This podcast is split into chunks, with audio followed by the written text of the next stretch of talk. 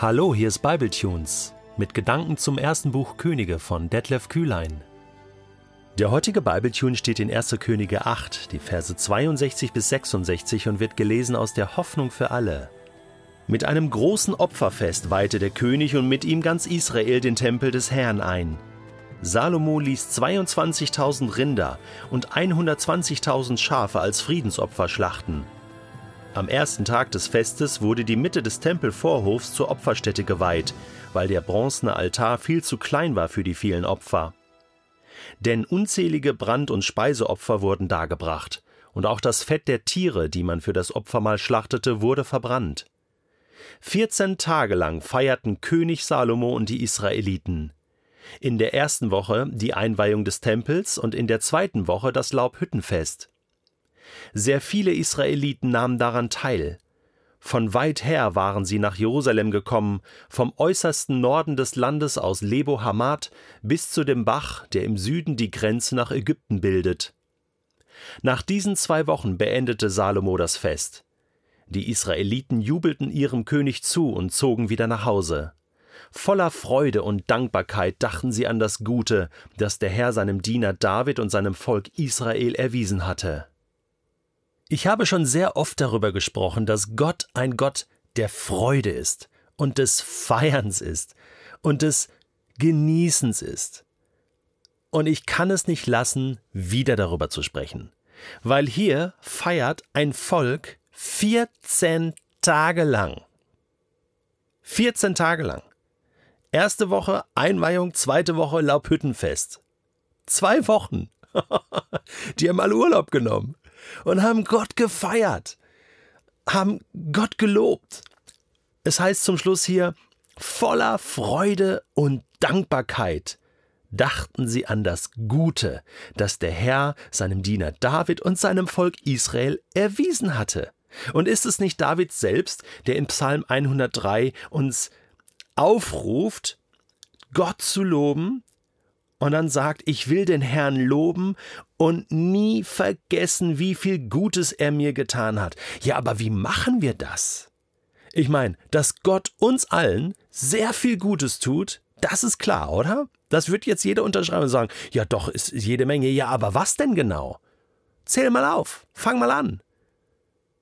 Was fällt dir alles ein? Nimm dir ein Blatt Papier, schreib mal auf, wie viel Gutes hat Gott dir in diesem Jahr schon getan? Wie viel Gutes letztes Jahr? Wie viel Gutes die letzten zehn Jahre? Vergiss nicht zu danken. Und danken tut man nicht nur einfach, indem man sagt, oh Herr, danke dafür. Das ist super. In der Situation zum Beispiel. Danken tut man darüber hinaus auch, indem man Gott feiert. Ja? Der erste Tag der Menschheitsgeschichte, auch das ist eine Wiederholung vielleicht für dich, war ein Sabbat. Der Mensch wurde am sechsten Tag erschaffen. Der siebte Tag war der erste volle Tag für Adam und Eva und da war frei. Da hat man ausgeruht, da hat Gott die Schöpfung gefeiert und hat gesagt, jetzt schauen wir uns mal alles an, wie gut das alles geworden ist. Damit geht alles los und das ist der Groove der Menschheit. Der erste Tag ist ein Sabbat. Der erste Tag unserer Woche sollte der Tag des Feierns mit Gott sein.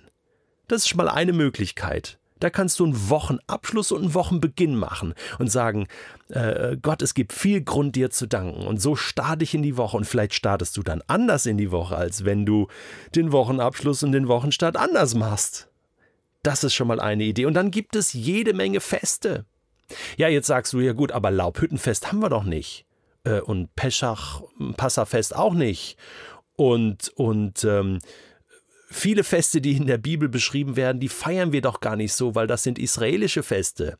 Ja gut, ich meine, wir haben eine riesengroße Schnittmenge mit den israelischen Festen. Das Erntedankfest ist so ein bisschen Richtung Laubhüttenfest. Ähm, Passafest ist Ostern. Äh, Shavuot ist, ist Pfingstfest.